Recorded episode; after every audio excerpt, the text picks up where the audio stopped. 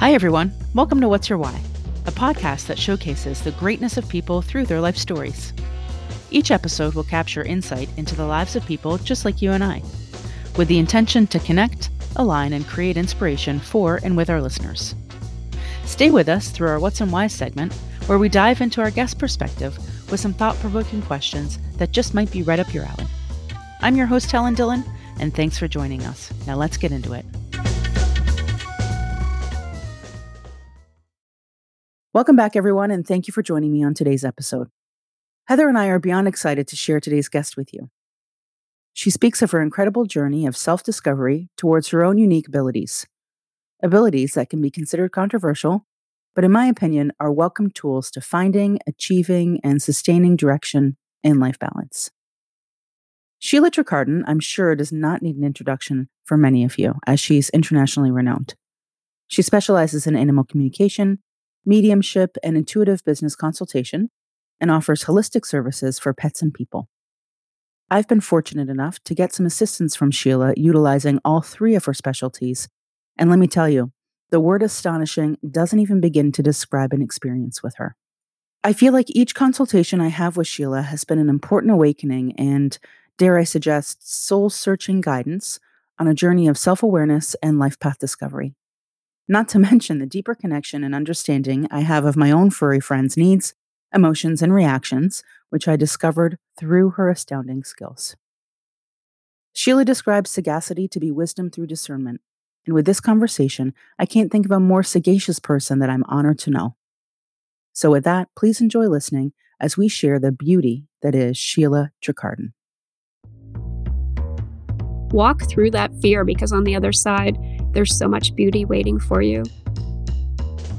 So, Sheila, firstly, thank you so much for joining me today. I've been super excited to chat with you and hopefully be able to gain some of your insight, certainly into your superpowers. And uh, I'd really love to learn more about your road to you becoming you and all the things that you do in this realm today. Oh, thank you so much for having me. This is so exciting. Absolutely give me a little bit of insight or a little bit of background on your story of discovery is maybe where I'd like to start. Self-discovery is is what I'm talking about in particular. That's a good question. When I was very young, I was a very sensitive child, extremely sensitive, hide behind your mom kind of child. I didn't function very well in public. I didn't want to be in public. I was hypersensitive to everything, hypersensitive to foods, hypersensitive. I was like a bubble child because I had so many allergies or sensitivities. It was just incredible. I was getting allergy shots three times a week when I was little. That's how sensitive I was to everything. Mm-hmm. And that was just a reflection of my energetic sensitivity to the world. And it took a long time for me to come into the awareness of what was actually happening with my being. But I have all kinds of different stories of how my sensitivity was so overwhelming, even for my family. I was definitely known in my family as, you know, the little bit of a crybaby, I guess, this the, for lack of a better term, which is probably not acceptable to say these days. But back in the 70s, that was quite fine yeah. to say. And yep. probably quite accurate given the circumstances. They just didn't understand, and neither did I. So it took a long time for me to come to terms with who I was. I was different than my family. I come from a family, uh, there's five children, mm-hmm. and my siblings are nothing like me. I am the youngest of the five, and my next sister is five years older than me. So there's quite a gap yeah. in our age difference. So I didn't have anybody to relate to me. They more poked fun at me or didn't want to be near me.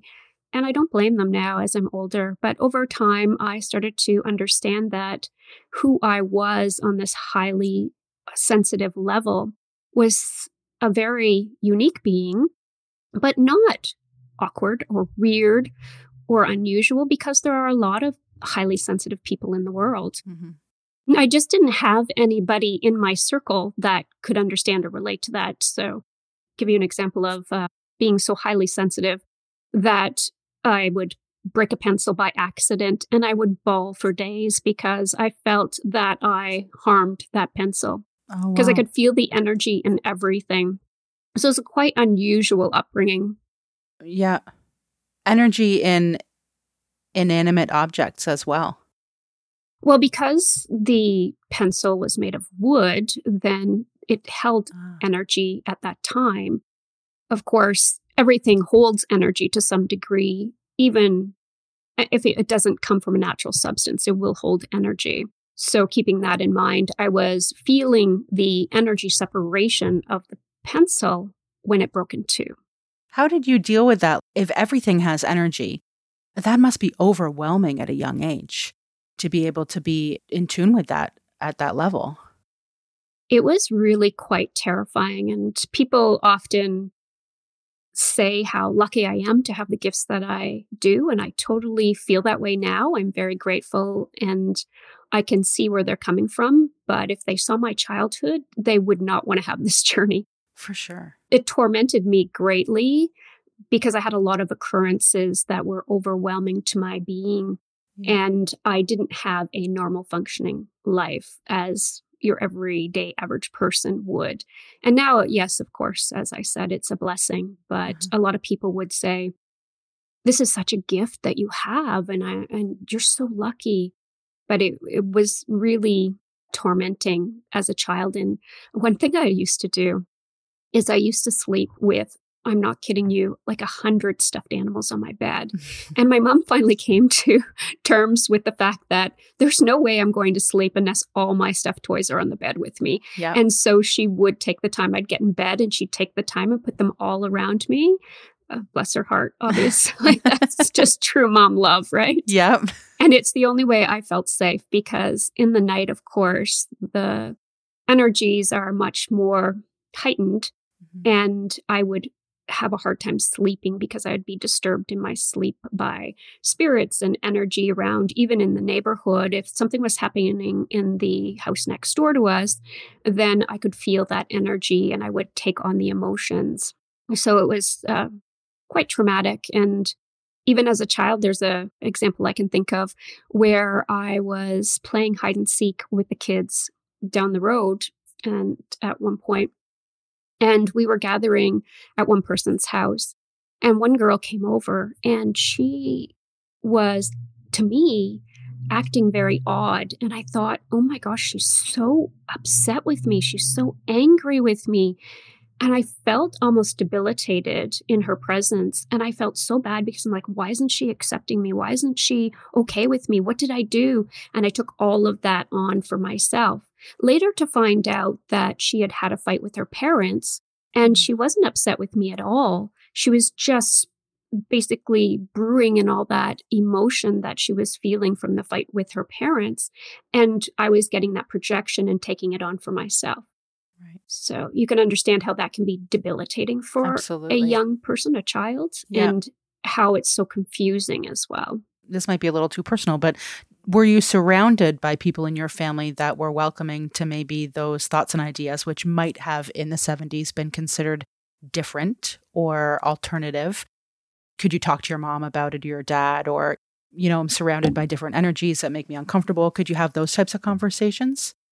No, at the same time as being very hypersensitive, I was very observant and I recognized the personalities and the comfort level of the people around me. And I quickly discovered that it wasn't really acceptable to talk about these things. Oh, wow. My father was terrified of spirits. And we used to have the weirdest things happen in our house where the fan would go on in the bathroom or the lights would go on and off. And even at one time, we were sitting at dinner. I think it was Thanksgiving. And my dad made a comment about my grandfather who had passed. Mm-hmm. And literally, the fork jumped off the table and hit him in the foot. Seriously. And, yeah. it was the most amazing thing. We were all sitting there, we all watched it. Nobody went near it. We were all sort of startled, but then everybody started laughing and kind of made light of it. So I didn't really have anyone to guide me, to help me. Mm-hmm. Uh, my grandmother had some psychic abilities, we'll call them, but she had some bad experiences. And by the time I was old enough to talk with her, she wouldn't speak about it because she felt that it was a negative thing. Mm-hmm. my family, I grew up as a Catholic, and my grandmother was also Catholic. So it was quite an interesting situation. She definitely wasn't comfortable speaking with me. And then we had a very interesting relationship. We would argue quite a bit when I was young because she didn't want anything to do with me, really. She could Oh. feel it, she could sense it, and she just wanted to stay away from it. And of course, that's all her stuff. And I get that now. But as a child, uh, again, that wasn't something I was aware of. It Mhm. was not until I was about, I think, 19 that I went to the local psychic. I mean, you have to remember, I grew up in Northern Ontario.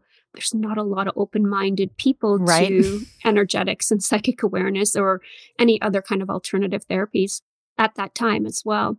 So it was like about 19, I went to this local psychic, and uh, my uh, fiance had been killed in a motorcycle accident. So I was looking for answers and I was trying to look for validation as to the other side truly existing and that I wasn't just this crazy, odd individual Yeah. who was picking up all this information.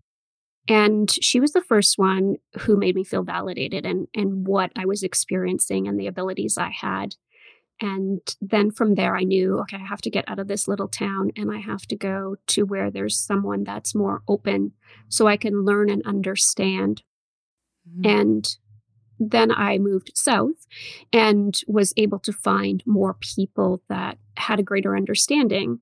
Mhm. There wasn't the internet back then. Yes, Right. that's how old I am. back from the Stone Ages. right. But yes, I always say we I think we had Commodore 64s back then. I Oh, think that yeah. was the first one. we had a Vic remember 20. those. A Vic Oh. 20. That's right. Yep. Yeah. So there wasn't this exposure that we have now. I mean, we could only learn from books and encyclopedias, and there wasn't a lot of accurate or uh, worthy information in those books to help me. Yeah.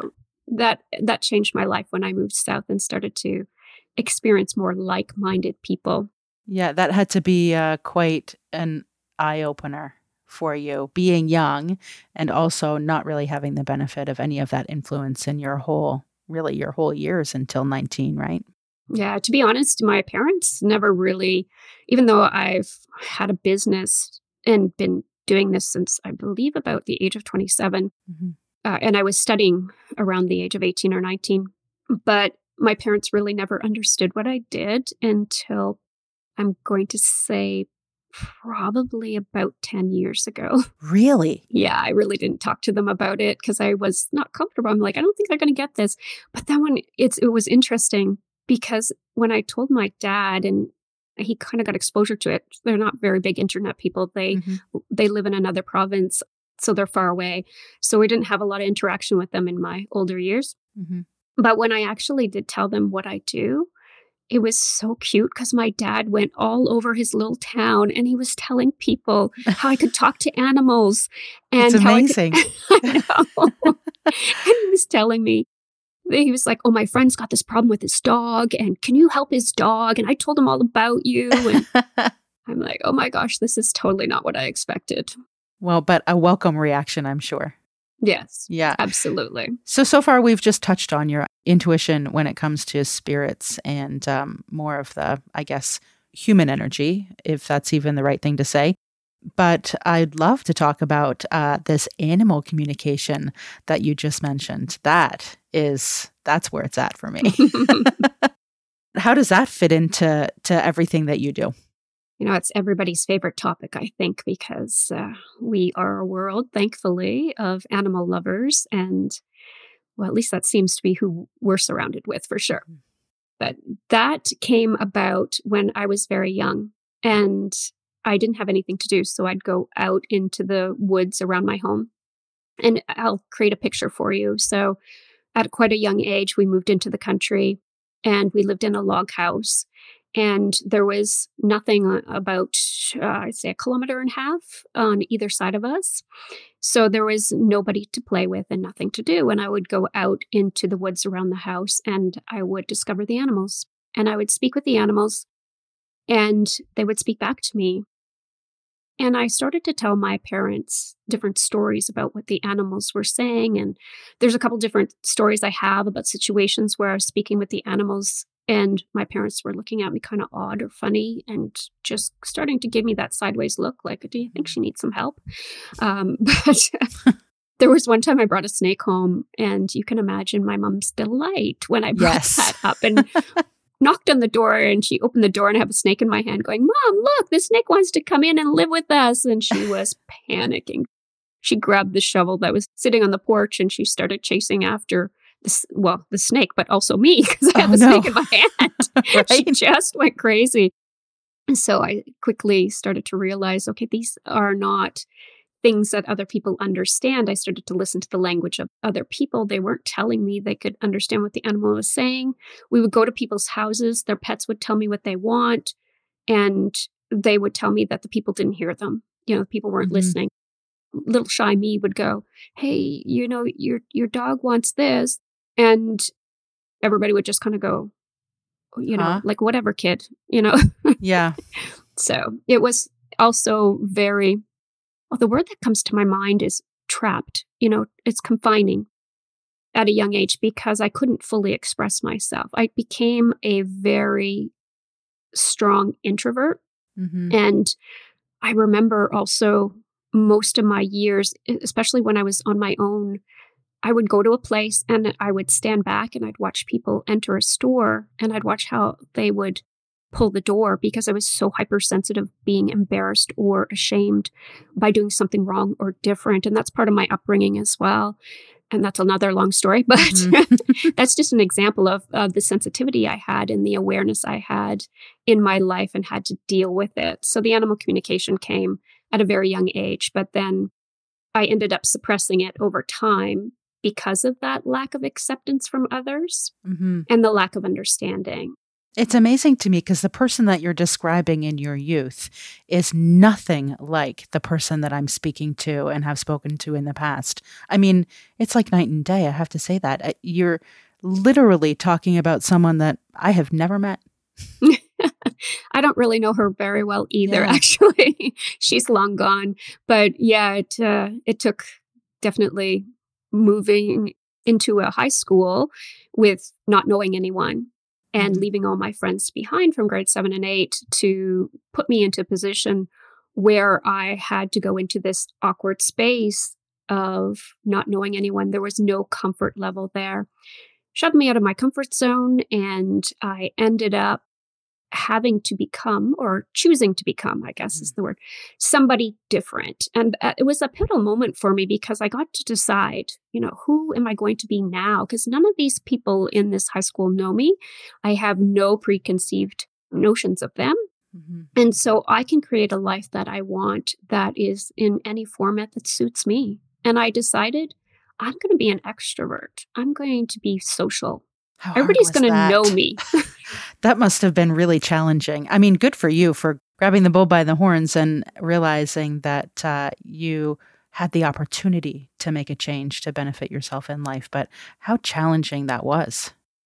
Yeah, I went from a deep suppression and in my life and very afraid of everything to opening up and making myself do it. That's the only thing that worked is I have to do it. I'm going to make myself do it.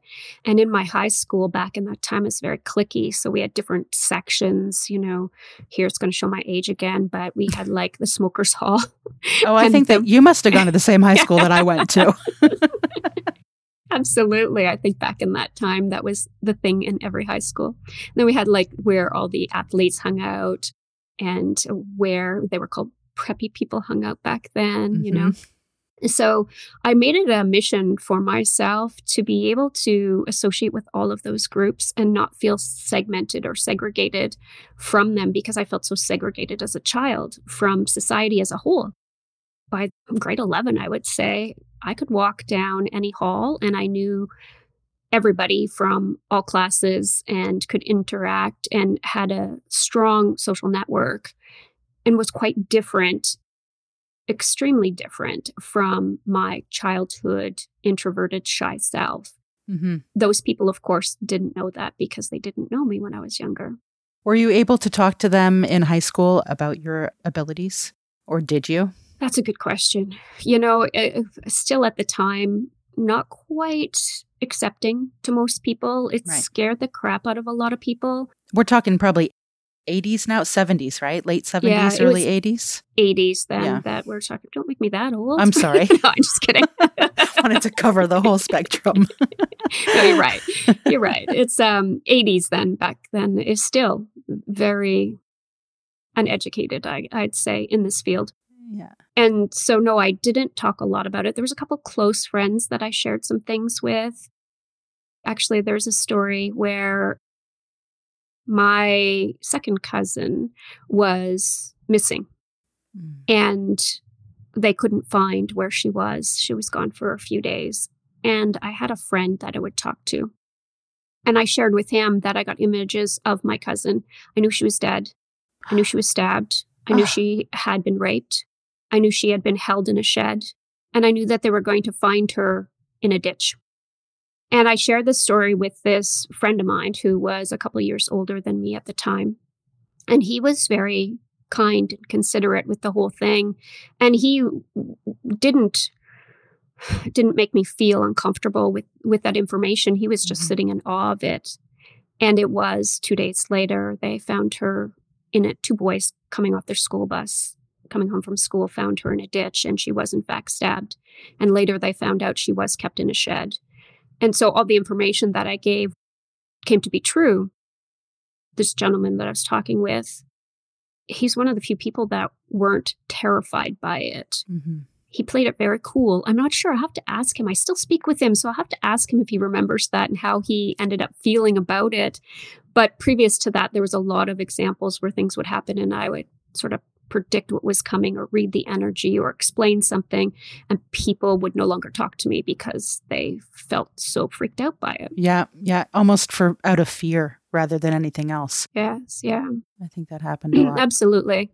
I feel like my whole life has been, if you looked at the sequence of events, it would seem to be very traumatic and unreal to most people because it's been one sort of horrendous story after another of what I was put through, what I experienced. And I really felt sort of victimized and I felt, again, I'll use the word suppressed Mhm. at that time because of all of that. But as I got older, I started to recognize that all of these things that happened were life lessons and life experiences that helped me help others to a deep degree that I would never be able to assist them if I didn't walk that path. You know, to be able to have seen or, or felt, understood a, a loved one passing, have been experienced with being uh, grown up with alcoholism in my family, becoming an alcoholic myself, having one tragedy after another. And it's something that most people would think, oh, that's that's just horrible. But I look at it and I'm so grateful. I embrace it with everything that I have, knowing that it brought me to the space that I am right now. And it helps me to understand people. So when I have, I mean, we were talking about animal communication, but when I have people come to me as well to sit and do what I call a life path reading, and I have the supreme privilege of being able to tune into their energy and understand what they've experienced in their life or what they're going through in that moment. And I can relate to them because I've actually walked something very similar.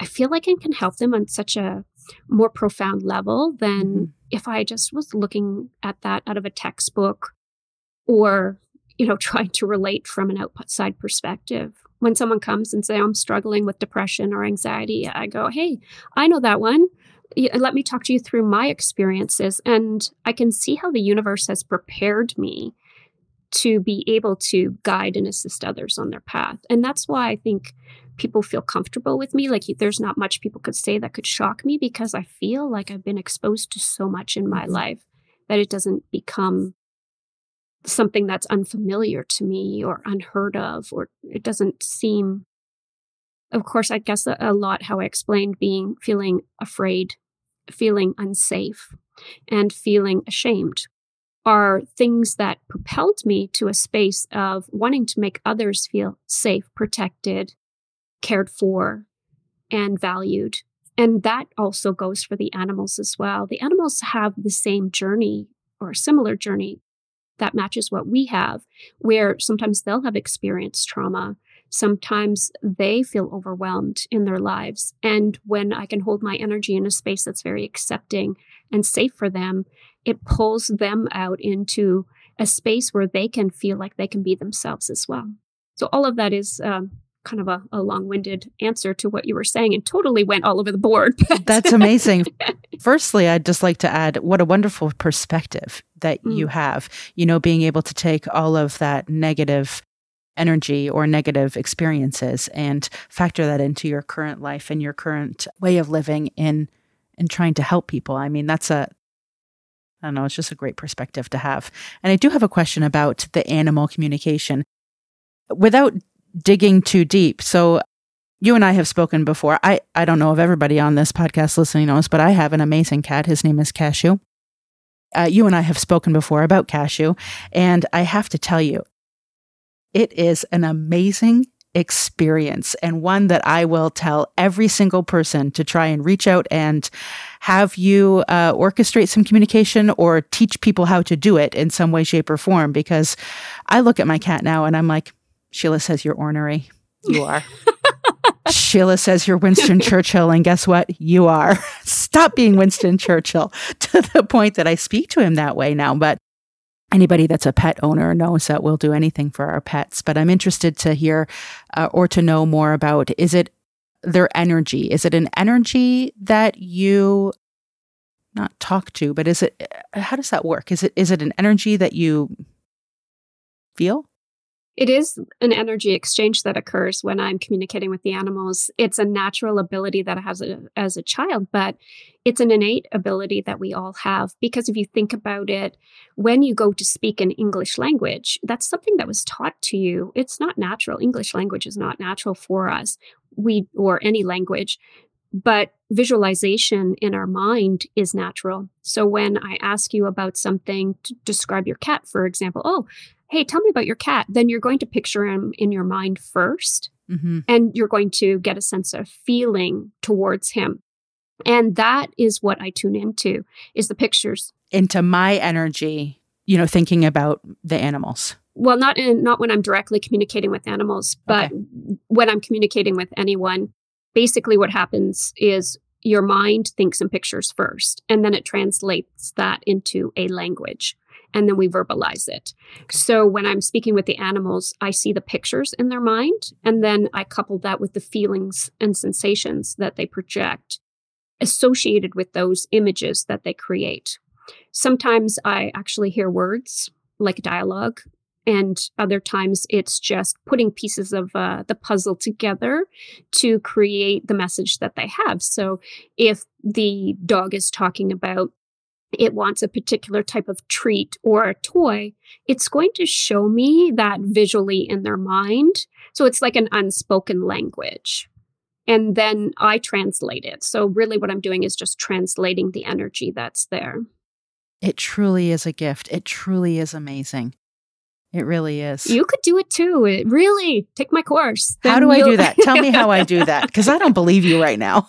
I should believe you. you should. Yeah.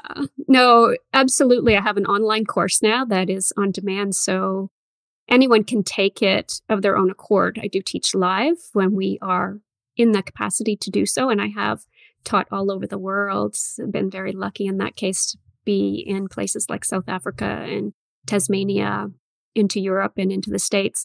But really, nowadays, everything's online. So yeah. uh, we developed an online course that can be accessed through my website.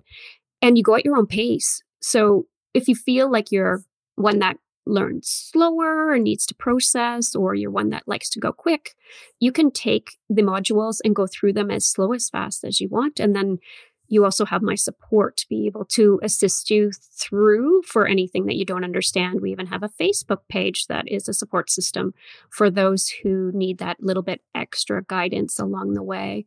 I really swear that you could do it. I, I have never had anybody that I've taught not be able to do it at all. They've always been able to do it at some level because, again, it's natural. Like if you think about it, when you first tried to ride a bicycle, you know, mm-hmm. you weren't really great at it. It was something that you had to work at. You had to pay attention to everything, you know, your balance, putting your feet in the right spot, holding the handlebars, where are you going.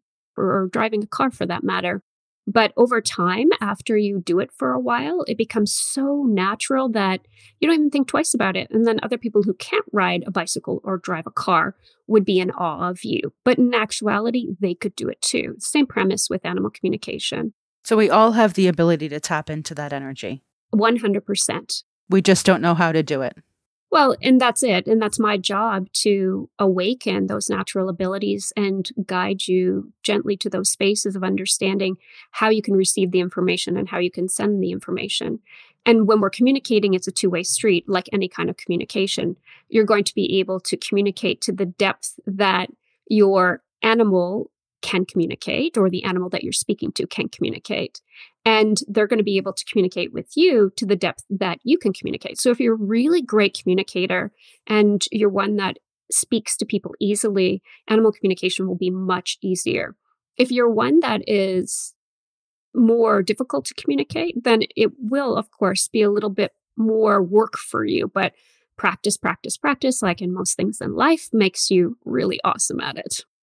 God, that's amazing. Did you know this was going to be sort of your destination in life as you went through it to help animals and help people and ultimately teach people how to do the same thing? Oh my gosh, no. no, no, no. You're going to tell me you wanted to be an accountant, right? oh, that's so funny you say that because I did take no. business in school and I was, an, well, I was a night auditor for many years oh, wow. in my younger years. See, look at how perceptive you are. That's right. oh, in my uh, younger years, because of the trauma that I experienced with the feeling so awkward or, or abnormal. I mm-hmm. suppressed my gifts to the greatest of my ability, kind of shut it down, and tried to be as conventional as I could. And I wanted to be a psychologist. So I was actually booked into university to become a psychologist mm-hmm. at McMaster. And then I had a life changing event in my last year of high school where my fiance was killed, as I kind of spoke of, touched on earlier. Mm-hmm. And really, the rug was pulled out from underneath me, and I changed directions. I went then instead of going away to a university, I went to a local college mm-hmm. and I took business. And then that was my journey of going, I, I don't know. Well, first, I, will dial it back a little bit. I gave up for six months. I stopped living. And that's when I became an alcoholic. And then I kind of got back on the horse and yeah. Of, of life and started uh, delving back into the understanding of how to function and how to find my niche in life and find my joy again. So I went through the motions of taking the business. It came very natural to me, very easy for me. I didn't have to study. Oh, it was great. Mm-hmm. So so at that time, but then it's not what I thought I would be doing.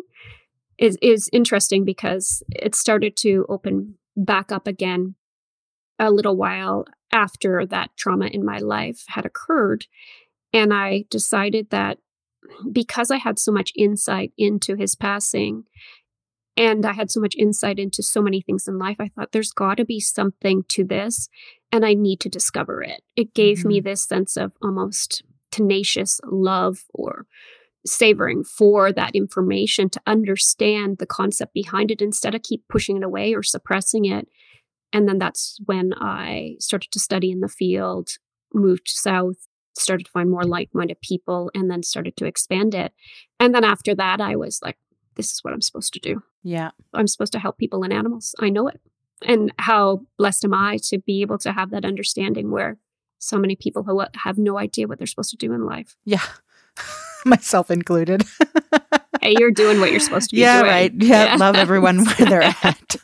That's what I'm trying to do for sure. It truly is an amazing gift and it brings me great joy to know that there's a there's a possibility that I could do it too. Mm. You know, and I can learn how to uh, how to do some energy work to just be better and feel better. You know, it really changes your life because of the understanding that I have about the concepts of spirituality, why we live, the ability to communicate with all living things. It is a whole different perception. It's a whole mm-hmm. different understanding there's so much joy and experience in every moment of every day when you open yourself to these understandings. It's so much easier to live. Yeah. I mean, spirituality, yeah. the, the path of spirituality is a very difficult one because you're constantly challenged there's a lot of lessons to learn and you're pushed to the boundaries and limits of yourself. You're made to look at all aspects of your being, but I can tell you it's so worth it. So worth it. Do you think that everybody has their own definition of spirituality? Not to sort of carry on, but what can I ask you what your definition of spirituality is? Yes, I believe that in spirituality, there are no rules or definitions on how you have to be or what you have to believe other than do no harm. And that's the premise that I walk. And so it doesn't matter what religious belief you have because they're not exactly they're the not same. the same. Thing. Yeah. Right. Right. So even though, like I was, I said earlier, like I come from a Catholic family. We were, I mean, I was baptized Catholic raised Protestant, married United. I mean, I I oh, studied oh, all bit, mix all of it. you got some all, all of it in there. oh my gosh, there was one thing I was fascinated with when I was younger is to understand religions. So the well, way it's that important I, to know. It's yes. important to understand a concept of it to maybe be able to understand people a little better too. You know, it's interesting because I feel compelled to tell you this, and I don't know why, but I don't think most people know this about me. But when I was 14, I read the Bible. I read it front to back. Amazing. Good I know. I just, I, it's so odd to to kind of feel that perception of of being in this place that I am now and and doing that back then, especially as a 14 year old. But mm-hmm. I was so thirsty for information on understanding why we live that I did that. And I also spent two years with a friend who was a Jehovah Witness, and I went to her church and I researched what they did to understand how they worship and what their beliefs were. And so as I walked along my path, I just collected like a buffet from all types of belief systems and religion, the different aspects of how I view life now. So there's mm-hmm. pieces of everything that come into play. I mean, I studied Buddhism. I, have I've kind of touched on many different areas, and I take a little bit from all of those to make up what I believe to be is the way that I need to live life. And I try to encourage other people to do that. Find what resonates with you and live from that space, no matter what it is. And it's just okay. Absolutely it's such a feat. I think it takes us so long in life to just figure out that psh, it's just okay. If I go to this church, it's okay. If I choose to not practice a religion or have a faith, or if I'm spiritual this way, it's just all okay because it's a part of who you are. I wish that more people in the world had that view that you just presented right there because we would live in an entirely different world. Yeah. But that is exactly how I feel. Yeah. You know, everything should be okay and, and we should not judge other people for their belief systems because that's what they need to live their life the way that is best for them. Yeah. And we should all honor that in each other. We Absolutely. don't, but maybe one day we will. Maybe everyone will listen to this podcast and they'll just start to change their views on it, right? I hope so. That's what we, we can hope for. You've planted a seed, I'm sure. exactly. Exactly. Well, first I wanted to get to your uh, your membership program so people can learn more. It's called Sagacity, correct? That is the right pronunciation, yes. Sagacity. Perfect. Because I was like, Sega City. Hmm, how does that work? Does that mean anything? Yes. It's such an interesting word. Yes, it means uh, wisdom through discernment, essentially. And it was something that was channeled to me. I had never heard that word before either in my life. And when I first got the image of the word in my mind, it was basically channeled or downloaded. I, I was like, yeah, same thing. Saga City? What is Saga City? why do my guides, why do my angels want me to term my membership program Saga City. It doesn't yeah. make any sense to me because my membership program is about teaching other people about spirituality and how to live a spiritual life from the same perspective as we just talked about.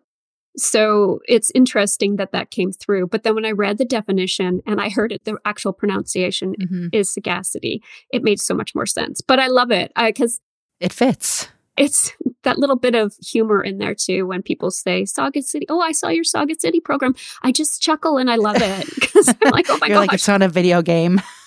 it, it also is Saga City. I think. I think the the humor is so applicable to it. But yeah. Um, yes, yeah. the whole premise of sagacity is to be able to enlighten others on their path of life because. I book out so far in advance and I do offer one on one coaching in the concepts of spirituality and psychic abilities and holistic healing. But I can't get to everybody. I was Yeah. getting too many requests that I couldn't fulfill, and I felt so devastated. And so I decided to develop this program, or I was guided to more more like it. Mhm. And we put together a concept where there's a a podcast and it's a educational podcast. So they're always learning something in the podcast Mhm. it's teaching them. And then there is a guided meditation that they receive monthly, as well as a special gift, which is usually a tool for their toolbox. And also, there's a question and answer segment that's pre recorded. People submit questions and I answer them in a video format. Also, helps to educate them. And this way, it's been really great at assisting those people who say, I know there's something more to life.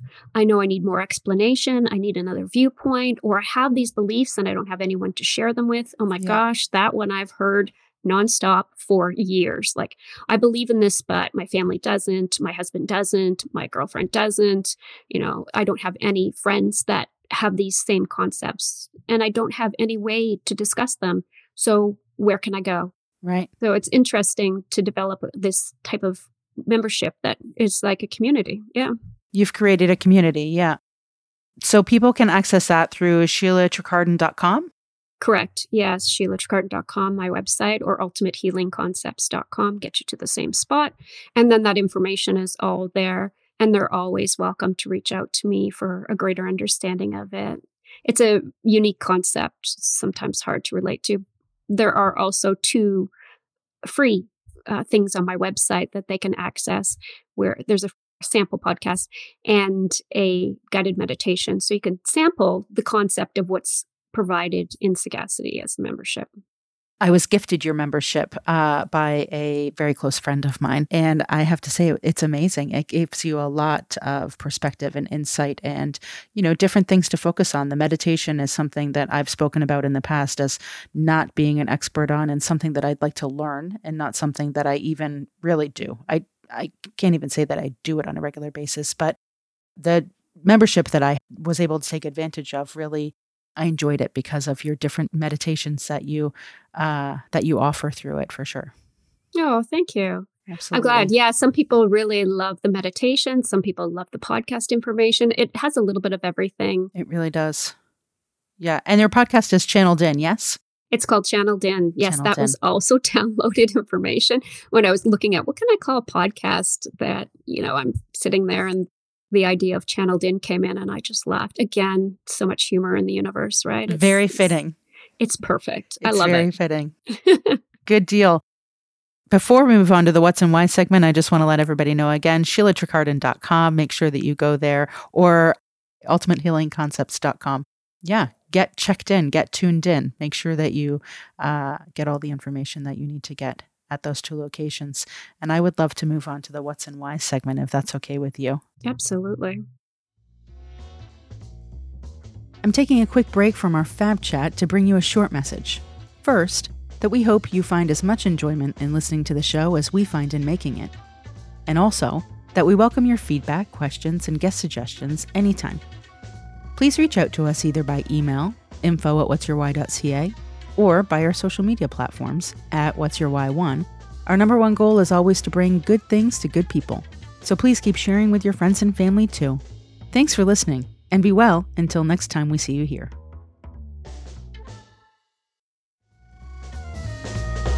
And now we've come to what some would call the very best part of the show our segment appropriately named What's and Why's. It's where we get to ask our guests some questions that inquiring minds want to know. So without further ado, I bring you the What's and Why's for your listening pleasure. So, my first question is Who do you look up to and why? Mm, such a good question. I'd say that most of my life, because of the way that I lived, my mentors have been my guides, has been the universe, and the ability to communicate with them has brought me through a greater understanding of what to do in life. So they're energetic beings, but they are definitely who I look up to and who drive me in my life to be a better person, to gain more knowledge. And when I don't have the answers or I don't have the understanding, that's who I go to. And it's not your everyday average answer, I'm sure, because most people have, oh, it's my brother, it's my mom, it's my child, it's my dog, my cat. but uh, I would say that it's my team that I have in spirit that works with me. That guides you through life. Mm-hmm. Because they have been the ones that have been with me and that I've been able to feel that I could feel safe with and that I can trust. And they have shown me the way to move through my life with the greatest amount of ease and understanding. Amazing. What's something that brings you joy and why? Oh my gosh, that should be easy, right? Because it's animals and it's nature. it's everything. oh my gosh, it's everything that's alive. Yeah, it's just energy in general. I have the most heart joy when I am spending time with an animal, which I'm sure so many people are nodding their head and they can relate to you know, the animals are so easy to be with. Nature is so easy to be with, and it's so gratifying, it's so supportive, and it's so safe, and it's so loving. So I can't imagine anything else bringing more joy than that for sure, other than maybe my child, because, you know, he is, he's the light of my life as well. well, there you go. when you look back through your life, what decision brings you the most happiness and why? Hmm. That's a good one. I think that the decision to tell my friend his dog was talking to me was the best decision I've ever made in my life, even though it was a forced decision. I think I felt like I was being cornered into that space. But uh, when I was talking to him on the phone, his dog was coming through and I was relaying to him information. Really? Yes, from his dog. But it was so funny because he had moved his furniture around. He moved the dog beds around. There was a lot going on. He was painting in his house. And so I started having this conversation with him of like, hey, why'd you put the couch in front of the window? And he was like, what? How do you know, How do you know that? I'm like, um, I don't know, just a lucky guess. And then I'm like, you know, you moved the burgundy bed, dog bed. Can you put that back where it originally was? and he was saying to me, okay, what's going on? Do you have cameras in my house? What, what's happening? So this is before I publicly awakened my yeah. animal communication abilities, obviously. And when I voiced to him that his dog was relaying the information to me, he said to me, Oh my gosh, which one? I'm so excited. Tell me this, tell me that. And I thought, you know, everything in me cringed, thinking, oh, he's going to criticize me. He's going to make me, he's going to belittle me. This is going to be so awkward. But he didn't. He embraced it with all of his being. We talked like an hour to both of his dogs because he had two of them. Mm-hmm. And I am so thrilled that his one dog came through at that time. And then he basically dragged me out to people's farms and places to communicate with animals to get me out of that discomfort and pushed me into doing this. He said, You have to do this for people. This is what you're meant to do in life. So that was the best decision I ever made to just open to him and tell him his dog was speaking to me. And I went through that kicking and screaming, but in the end, it's changed my life. And yeah. here I am today with this beautiful career and this wonderful way of living that I can only be thankful to him for and his dog for sure. What an aha moment. On a side note, imagine what that might have been if if he had have reacted differently or if that was anybody else, right? Yeah, it was such a gamble too. And it was amazing just to be able to express myself. I really just waited. I sat there and I went, Do I tell him? Do I tell him? And I yeah. swear I went through about four different things that the dog was telling me before I caved and told him it was the dog because I didn't want his rejection. And he embraced me so full heartedly, like, did not skip a beat. I swear he just was like, Oh my gosh, this is so amazing. Which one of my dogs is talking to you? Can you ask them this? Can you ask them that? Like, it was so normal. That must have just brought you an immediate amount of joy, like just filled your heart and just with relief, right? Oh no, it scared the crap right out oh, of me. Well, let the lesson be learned, everybody. Listen to yes. your intuition. That's what Sheila says. Listen to your intuition. I couldn't say it better myself. Follow those instincts and stand in it. Walk through that fear because on the other side, there's so much beauty waiting for you. Yeah. What's something that you feel people get wrong about you and why?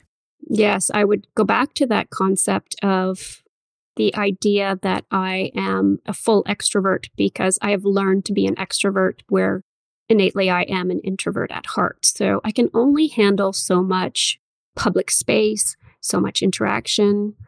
I can only handle so much conversing in a day. And then I have to go refuel and recharge and be on my own, be with nature. Because even though I've learned to be extroverted and I love it now, I enjoy it, it's still not what my natural function space is. And I have to refuel often. And so a lot of people don't recognize that I mean, even my partner sometimes doesn't recognize I come home from work and he just is yep, yep, yep, yep, yep, yep, yep, talking away like crazy. And I'm like, please, please don't say anything. Please be quiet. I can't handle it. Yeah. He's like, what? and it's it's usually a space of, you know, I, I just I can't do this. I, I I can't talk anymore. I can't listen to anything more. I yeah. need I'm on overload. So a lot you of just people, need to be able to turn off. Yes, and a lot of people yeah. don't recognize that because it looks so easy what I do. They think it's easy, and like most things in life, it, it's not. It's not. It takes energy. It takes awareness. It takes focus, and I have to be in a certain space to be able to be that receptive and perfect channel to be able mm-hmm. to hear and to receive and not let my own self get in the way or my own mind thoughts. So, wow. Who would you like to hear on What's Your Why as a guest and why? Um, this one is a hard one for me because I have a list of like 101 people for you. I love that. My first instinct is a lady that is a friend of mine named Jane Pritchard. And this is just totally instinctual. I feel like her story needs to be heard more. She is a local newscaster. Mm-hmm. And she has a beautiful life story where, and I don't want to give away in case you do have her as a guest, but she uh, not only has this amazing career, and the way she got to that career was quite surprising as well. But she also is a cancer survivor and she is also a nutritionist that a lot of people don't recognize that side of her. So there's many aspects of her that I think you could discover if you inquired and had her as a guest her story is, I find it quite interesting and phenomenal. And then I was thinking about it, and I'm going to give you someone else too. So I have this guy that I met when I was in Tasmania, and I met him kind of sort of by fate. My friend and I, we went out for dinner. So I was in Tasmania to teach animal communication. Mm-hmm. And we had a night off, and my friend that was with me, we went to dinner at this restaurant. We were just drawn to this really cool space called the Drunken Admiral. Isn't that a cool name? The yeah. Drunken Admiral. and while we were there, I was picking up energies of the building. And I was explaining to my friend these spirits that I felt were in the space. And we were talking about this little girl that I felt and how it was pretty amazing and and her personality. She was a little cheeky and kind of a jokester and she wanted to play games. And then i felt this other man come through. And then the waitress came over and said i'm sorry i don't mean to be eavesdropping on you but i hear you talking about these spirits in in the restaurant. And can you tell me what you're getting? And i was like oh say we've come a long way since my childhood, haven't right? we? it's not the 80s anymore. it certainly is not. So I'm having this conversation with her and telling her what I picked up. And she asked for my information. And she said she felt like the owner would want to talk to me. And so the owner contacted me and he asked me to come and walk through the place with him because apparently there's so much activity in this restaurant that they even wrote a book about it. Oh, wow. yeah. And then I find out this man, his name is Greg Godfrey. He's actually written several fictional books, but he has also not only wrote books, but he, when he was 12, I hope I'm not giving too much of his story away, but when he was 12, he wrote a short story that was taken on by ABC and they made an animated version of this short story and they aired it and so he also became later a screenplay writer and a director. So wow. he has so much of this vast experience in his lifetime, but he's just this non assuming everyday person that was like, hey, contacted me and said, Can I have a coffee with you? Can you tell me all about you? Can you tell me? And I'm like, Wait a second. After I'm like, all about me. What about all I want to know about you. yeah. Yeah. he, he, I found him far more fascinating than I am. So it's interesting that he comes to my mind as well because he also shared so many amazing stories of the experiences that he had. I was in awe. Really, Yeah. I was. I want to talk to them both. Absolutely. Fantastic. I look forward to hearing about that. Well, Sheila, your uh, your zest for life is amazing. Your uh, gifts and talents are out of this world. I mean, really, truly. And I don't claim to have a personal relationship with you, but I know that we've met a few times outside of doing this podcast in the past. And uh, everything that you say is always insightful, and I have gratitude for it. And it fills my heart. It really does. Thank you for ha- having this conversation with me, and thank you for helping me through life. Really. Oh, thank you, Helen. You know what? It's been a true honor to to be able to know you and to do some work with you. Thank and you. I really love this journey that you're on, this podcast that you've created is fantastic. And it's helping so many individuals. We we are all here for different reasons, and you can certainly see your forte and your gift that you have to the world as well. And I'm honored to have been a guest. Thank you so much for considering me. Thank you very much. Do you like how you're hearing today's episode? I don't mean how you're listening to it, but how you're hearing it. Whether you're driving in your car or listening on some pods, there's one thing that I'm certain of that this podcast has been produced with the most enjoyable hearing experience possible. For those of you that know me, you know that these skills are most certainly not in my repertoire. So for that, What's Your Why has Twisted Spur Media Solutions to thank. Twisted Spur is an all encompassing solution based media company that's everything magic. Offering digital solutions in podcast and audiobook editing and production, online course and membership design and development, in addition to content creation, online paid advertising management, and project planning, it's a one stop shop of mad skills that Heather and her team bring to every project they work on. I can and will speak from personal experience when I say that Heather is a true advocate for quality and you won't find a better solution for your digital project than Team Twisted Spur. If you like what you hear or even just want to nose around, check them out at twistedspurmedia.com, where the process is easy and the solution is even better.